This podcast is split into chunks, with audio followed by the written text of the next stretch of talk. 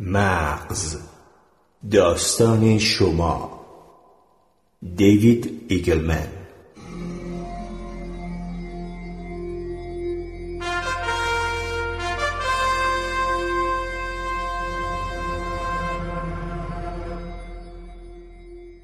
حفره های عمیق ناخداگاه محدوده دسترسی ناخداگاه فراتر از حوزه جسم ماست. ناخداگاه به روش های گوناگونی به زندگی ما شکل می دهد. توجه کنید چگونه حین گفتگو کلمات سریعتر از آن که ذهن خداگاه بتواند آنها را کنترل کند بر زبانتان جاری می شوند؟ مغز در پس صحنه دارد کار می کند تا با واسطه حروف و کلمات زبانی برای بیان افکار پیچیده ارائه دهد. مثلا سرعت حرف زدن را به زبانی بیگانه که تازه یاد گرفته اید با سرعت حرف زدن به زبان مادری خود مقایسه کنید. همین کار پشت صحنه درباره ایده ها نیز صادق است. تصور ما این است که ایده ها با تلاش ذهن خداگاه پدید می آیند اما در واقع ذهن ناخداگاه ما ساعت ها و ماه ها پیش از آن که ایده ای وارد ذهن آگاه شود و بتوانیم بگوییم فکری به سرم زده برای خلق آن ایده کار کرده است. خاطره ها را متراکم کرده و سعی کرده ترکیب های تازه ای از آنها بیافریند و پیامدها را بسنجد.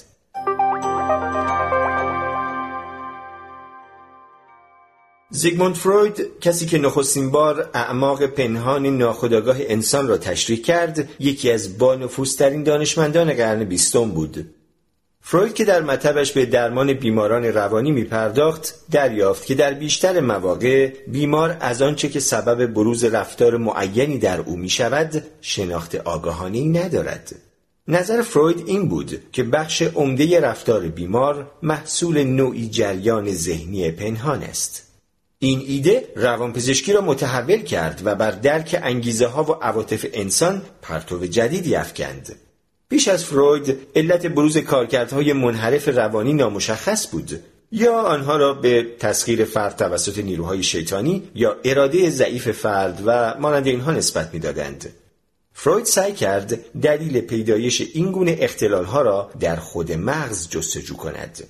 او به بیماران اجازه می‌داد در دفتر کارش روی تختی دراز بکشند و مستقیم به او نگاه نکنند و سپس با آنها حرف می‌زد. شاید در زمانی که هنوز دستگاه های اسکن مغزی به وجود نیامده بودند این بهترین شیوه برای رسوخ به دنیای ذهن ناخودآگاه بود. فروید مثل یک کاراگاه سعی می‌کرد سرنخهایی درباره سازوکار ناخودآگاه بیابد که بیماران به آن دسترسی مستقیم نداشتند. فروید به این نتیجه رسید که ذهن خداگاه نوک کوه یخ فرایندهای ذهنی ماست. اما آنچه به افکار و رفتارهای ما فرمان می‌دهد بخش بزرگتری از ذهن است که از دیده پنهان است. نظریه فروید درست بود. یکی از پیامدهای نظریه او این بود که ما از دلیل انتخابهای خود آگاه نیستیم. مغز دارد به طور پیوسته از محیط اطلاعات می‌گیرد و از این اطلاعات برای هدایت رفتارهای ما استفاده می کند.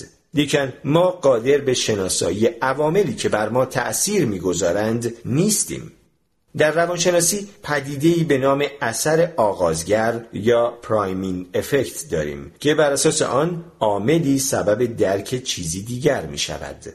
مثلا اگر لیوانی محتوی مایعی گرم در دست داشته باشید دید مثبتتری نسبت به رابطه خود با فلان عضو خانواده خواهید داشت اما اگر همین لیوان محتوی مایعی سرد باشد نسبت به رابطه خود با این عضو خانواده نظر منفی تری پیدا می کنید. چرا؟ چون مکانیسم مغز برای قضاوت درباره گرمی روابط بین فردی با مکانیسم های داوری درباره گرمی فیزیکی همپوشانی دارند و یکی بر دیگری اثر می‌گذارند. نتیجه نهایی این است که رابطه شما با فردی بنیادی مانند مادرتان به راحتی تحت تاثیر گرم یا سرد بودن فنجانی که در دست دارید قرار می گیرد. به همین ترتیب وقتی وارد محیطی که بوی ناخوشایندی دارد می‌شوید تصمیمهای اخلاقی خشنتری می‌گیرید مثلا اگر کسی رفتار نامعمولی از خود بروز داده باشد به احتمال بیشتری رأی به غیر اخلاقی بودن رفتار او خواهید داد در مطالعه دیگر نشان داده شد که اگر فرد به هنگام مذاکره روی صندلی سفت و سختی بنشیند مواضع سختتری اتخاذ خواهد کرد تا روی صندلی نرم مثال دیگر از تاثیر ناخودآگاه موسوم به خودپرستی پنهان است که سبب می شود به طرف اشیایی جلب شویم که ما را به یاد خودمان می اندازند. وقتی برد پلهام متخصص روانشناسی اجتماعی و گروهش به بررسی آمار فارغ التحصیلان دانشکده های دندانپزشکی و حقوق پرداختند پی بردند که از نظر آماری تعداد دانشجویانی که نام آنها دنیس بود در دانشکده دندانپزشکی به خاطر شباهتش به واژه dentist و تعداد دانشجویانی که نام لورا یا لارنس داشتند در دانشکده حقوق به خاطر شباهتش به واژه law یا lawyer بیشتر است. آنها همچنین دریافتند که مالکان شرکت های پشت بامسازی به احتمال بیشتر نامشان با R انگلیسی یعنی roof و مالکان فروشگاه های ابزار و یراق و لوازم خانگی نامشان با H یعنی home شروع می شود. روانشناسی به نام جان جونز وقتی با همکارانش به بررسی آمار ازدواج ایالتهای جورجیا و فلوریدا پرداخت متوجه شد که درصد همسرانی که حرف اول نام آنها مشابه بود از حد معمول بالاتر است. این نکته نشان می‌داد که احتمال ازدواج جین و جوئل الکس و ایمی دانی و دیزی بیشتر است. این نوع تأثیر ذهن ناخودآگاه اگرچه کوچک است اما با تحقیق می‌توان وجود آن را اثبات کرد.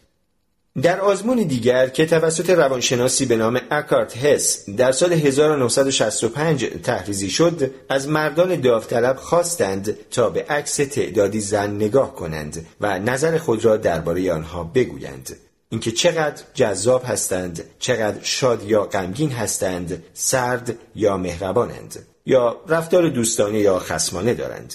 لیکن بدون اینکه داوطلبان بدانند عکسها را به گونه دستکاری کردند که در نیمی از عکسها مردمک چشم زنان به طور مصنوعی گشاد شده بود. به نظر مردان زنانی که مردمک چشم گشادتری داشتند جذابتر بودند. هیچ یک از مردان از گشاد بودن چشم زنان خبر نداشتند و احتمالا هیچ یک نمی‌دانستند که گشاد بودن مردمک یک علامت زیستی دال بر تحریک جنسی زنانه است اما مغز مردان با این علامت آشنا بود مردان به طور ناخودآگاه به طرف زنانی جذب می شدند که مردمک گشاد داشتند و آنها را زیباتر، شادتر، مهربانتر و دارای رفتار دوستانه تر برآورد می کردند. در عمل عشق نیز همین گونه است حس می کنید برخی از افراد برای شما کشش و جاذبه بیشتری دارند و خودتان هم دلیلش را نمی‌دانید. البته می‌دانید دلیلی دارد اما پی بردن به آن برایتان دشوار است. این تحقیقات نکته اساسی در مورد کارکرد مغز را نشان می دهد. وظیفه این عضو گردآوری اطلاعات درباره جهان و هدایت رفتار به گونه‌ای متناسب با آن است. اهمیتی ندارد که ما از مسائل آگاه باشیم یا نه. در واقع در بیشتر موارد نیز آگاه نیستیم و خود نیز نمی‌دانیم چرا فلان یا بهمان تصمیم را گرفته ایم.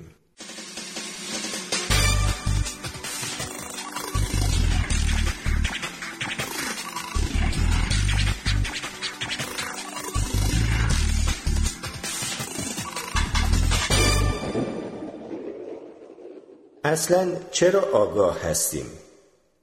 پس چرا ما موجوداتی کاملا ناخودآگاه نیستیم؟ چرا مثل زامبی های بیمغز این طرف و آن طرف نمی رویم؟ چرا در مسیر تکامل مغزی خداگاه به وجود آمد؟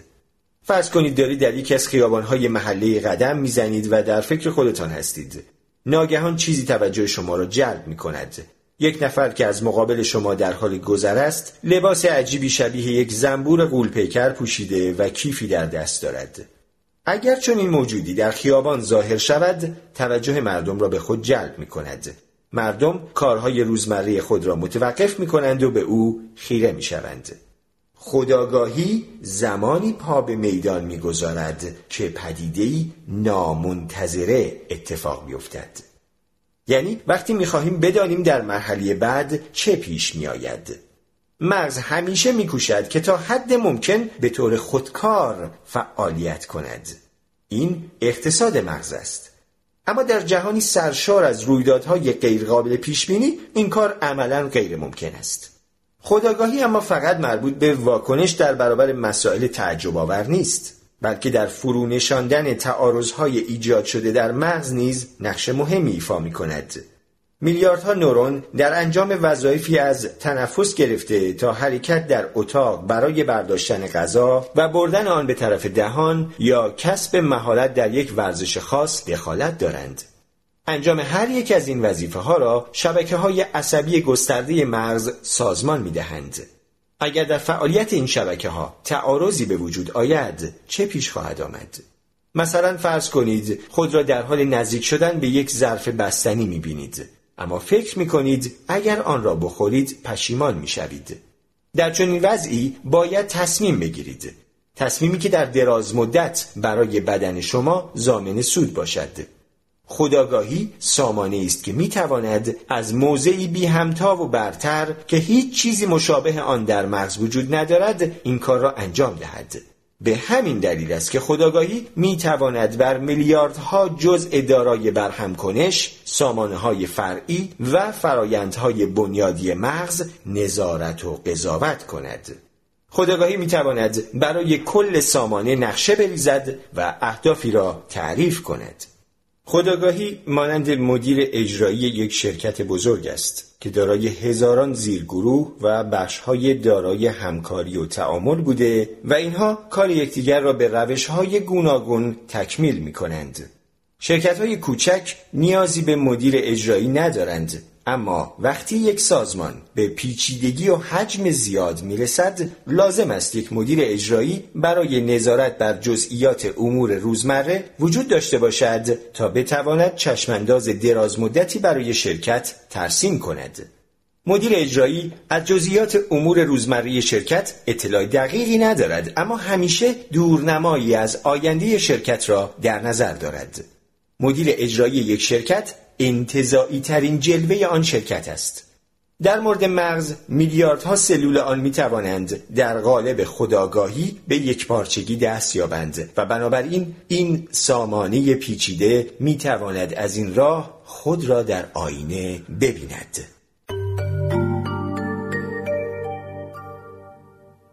پس بالاخره چه کسی فرمانده است؟ ممکن است بپرسید پس ذهن ناخودآگاه در عمل چه نوع کنترلی دارد؟ شاید ما هم مانند عروسک های خیمه شبازی در اختیار سامانه هستیم که بندهای ما را می کشد و وادارمان می کند کارهای خاصی را انجام دهیم. بسیاری گمان می کنند همینطور است و ذهن ما کنترلی بر اعمال خداگاه ما ندارد. بگذارید با ذکر مثال این نکته را بیشتر روشن کنیم. وقتی حین رانندگی به یک دوراهی می رسید می توانید مسیر راست یا چپ را انتخاب کنید. هیچ اجباری برای انتخاب مسیر راست یا چپ وجود ندارد. اما امروز و در این لحظه شما تصمیم می گیرید مسیر راست را انتخاب کنید. اما چرا مسیر راست و چرا مسیر چپ نه؟ چون راست رو بیشتر دوست دارید؟ یا شاید چون نوعی مکانیسم ناشناخته مغزتان این تصمیم را گرفت؟ حالا به این موضوع از منظر دیگری توجه می کنیم. سیگنال های عصبی که بازوی شما را برای چرخاندن فرمان به سمت راست کنترل می کنند از کورتکس حرکتی مغز می آیند. اما منشأ این سیگنال ها قشر مغز نیستند. این سیگنال ها را نقاط دیگری در لب پیشانی که به نوبه خود تحت نفوذ سایر بخش های مغز هستند ارسال می کنند. به همین ترتیب همه شبکه های مغز به گونه در هم پیچیده و متقاطع با هم مربوط هستند. برای تصمیم گیری هیچ نقطه یا زمان صفری وجود ندارد. چون هر یک از نورون های مغز تحت تاثیر نورون های دیگر قرار دارند. به نظر می رسد هیچ یک از بخش های این سامانه مستقل عمل نمی کنند بلکه همگی به یکدیگر وابسته اند. تصمیم شما برای گردش به راست یا چپ تصمیمی است که در مسیر گذشته صورت پذیرفته است. گذشته در حد ثانیه دقیقه یا روز یا یک عمر. حتی وقتی به نظر می رسد که تصمیم ها خود به خودی و ناگهانی گرفته شده اند این تصمیم ها بدون واسطه و یک جانبه اتخاذ نشده اند. پس وقتی شما به آن دوراهی می رسید و حامل تاریخ گذشته زندگی خود هستید دقیقا چه کسی دارد تصمیم می گیرد؟ این ملاحظات ما را به آنجا می رساند که سؤالی اساسی درباره اراده آزاد مطرح کنیم آیا اگر تاریخ را صد بار تکرار کنیم همان نتیجه به دست می آید؟ احساس اراده آزاد ما اینطور تصور می کنیم که صاحب اراده آزاد هستیم و بنا به میل خود درباره مسائل زندگی تصمیم می گیریم. اما گاهی می توان نشان داد که این حس اراده آزاد توهمی بیش نیست. پروفسور آلوارو پاسکوال لئونه در دانشگاه هاروارد گروهی داوطلب را برای انجام آزمایشی دعوت کرد. داوطلبان جلوی صفحه های نمایش کامپیوتر نشستند و دستهای خود را به حالت کشیده و دراز شده روی میز قرار دادند. وقتی صفحه به رنگ قرمز در می آمد آنها می بایست تصمیم می گرفتند کدام دست خود را حرکت دهند. البته نباید در عمل دست خود را حرکت می دادند. بعد صفحه به رنگ زرد در می آمد و سرانجام وقتی سبز می شد داوطلب اجازه داشت تصمیم خود را برای به حرکت درآوردن دست راست یا چپش اجرا کند. سپس برگزار کنندگان تحقیق چرخشی در آن ایجاد کردند به این شکل که با استفاده از تحریک مغناطیسی از راه جمجمه یا TMS پالسی مغناطیسی برای تحریک ناحیه خاصی از مغز که در زیر الکترود قرار داشت میفرستادند و به این ترتیب کورتکس حرکتی را تحریک می کردند تا فرد حرکت را در دست چپ یا راست آغاز کند. آنها وقتی نور زرد ظاهر می‌شد پالس یا تکانه ای را وارد می کردند. ارسال پالس TMS سبب می شد که داوطلبان تمایل بیشتری برای حرکت دادن یکی از دو دست خود داشته باشند. مثلا تحریک کورتکس چپ باعث می شد که شرکت کنندگان به احتمال بیشتری دست راست خود را حرکت دهند. اما جنبه جالب قضیه این بود که داوطلبان می‌گفتند با اراده خودشان این یا آن دست را حرکت دادند حال آنکه آغازگر پالس TMS بود. یعنی حتی اگر در هنگام مشاهده نور قرمز تصمیم داشتند دست چپ خود را حرکت دهند وقتی نور زرد ظاهر می‌شد و تصمیم خود را عوض می کردند تصورشان این بود که از همان ابتدا تمایل به حرکت دادن دست راست داشتند حال آنکه عامل اصلی حرکت دادن دست راست آنها ارسال پالس TMS بود. اما بسیاری از داوطلبان احساس می‌کردند که با اراده خود دست راستشان را حرکت دادند دکتر لئونه می‌گوید بیشتر داوطلب ها می‌گفتند که در وسط کار تصمیمشان را عوض کردهاند. به هر حال فعالیت درون مغز داوطلبان هرچه بود آنها در اینکه تصمیم خود را با اراده آزاد اخذ کرده اند هیچ تردیدی نداشتند ذهن خداگاه انسان این مطلب را که تحت نفوذ و کنترل عوامل دیگری قرار دارد نمیپذیرد آزمایش های مانند این نشان می دهند که ما نمی توانیم به احساس خود درباره آزادی انتخاب اعتماد کنیم. در قلمرو علوم اعصاب هنوز آزمایش های کاملی برای رد وجود اراده آزاد انجام نشده است. این امر موضوعی بسیار پیچیده است و شاید نتوانیم اکنون به آن پاسخ دقیقی بدهیم. اما فرض کنیم چیزی به اسم اراده آزاد وجود ندارد. یعنی وقتی به آن دوراهی می رسیم انتخاب ما از پیش انجام شده و حالت جبری دارد. اگر اینطور باشد قابل پیش بینی بودن زندگی سبب افت ارزش آن می شود. اما خبر خوب این که پیچیدگی بسیار مغز به آن معنی است که در عمل هیچ چیز آن قابل پیش بینی نیست. محفظه بزرگ را در نظر بگیرید که در کف آن چند ردیف توپ پینگ پونگ هر یک سر جای مشخصی وجود دارند. اگر بخواهید یک توپ دیگر را از بالا به درون این محفظه بیاندازید از لحاظ ریاضی پیشبینی محل فرود آن ممکن است اما به محض برخورد توپ با کف محفظه زنجیره ای از وقایع غیرقابل پیشبینی به وجود می آید. توپی که میافتد سایر توپها را به حرکت در می آورد و آنها نیز به نوبه خود توپهای دیگر را جابجا می کنند و وضعیت هر لحظه بغرنجتر می شود. در شرایطی که توپها به هم برخورد می کنند و به اطراف می پرند و روی توپهای دیگر می افتند هر گونه خطا در محاسبه اولیه حتی اگر ناچیز باشد می تواند ابعاد بزرگی پیدا کند. به این ترتیب کار به جای می رسد که انجام هر گونه پیش بینی درباره محل قرار گرفتن توپها عملا غیر ممکن می شود مغز ما نیز مانند این محفظه توپهای پینگ لیکن به مراتب حجیمتر و پیچیده تر است. شاید بتوان چند توپ پینگ را در محفظه جای داد و حرکت آنها را پیش بینی کرد اما در جمجمه ما تعداد برهم کنش ها تریلیون ها بار بیشتر است و در هر ثانیه از عمر ما همین جنب و جوش برقرار است و همین بیشمار تبادل انرژی است که سبب پیدایش افکار، احساسات و تصمیم گیری های ما می شود.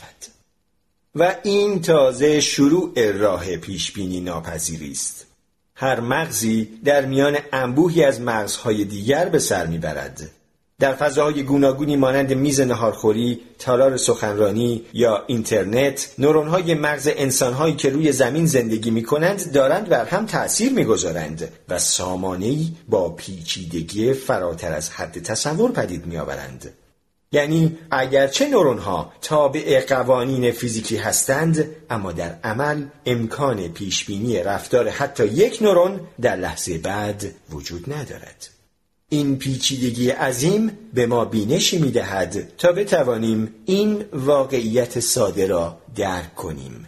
اینکه زندگی ما تحت سلطه نیروهایی است که از ظرفیت کنترل و آگاهی ما خارج هستند.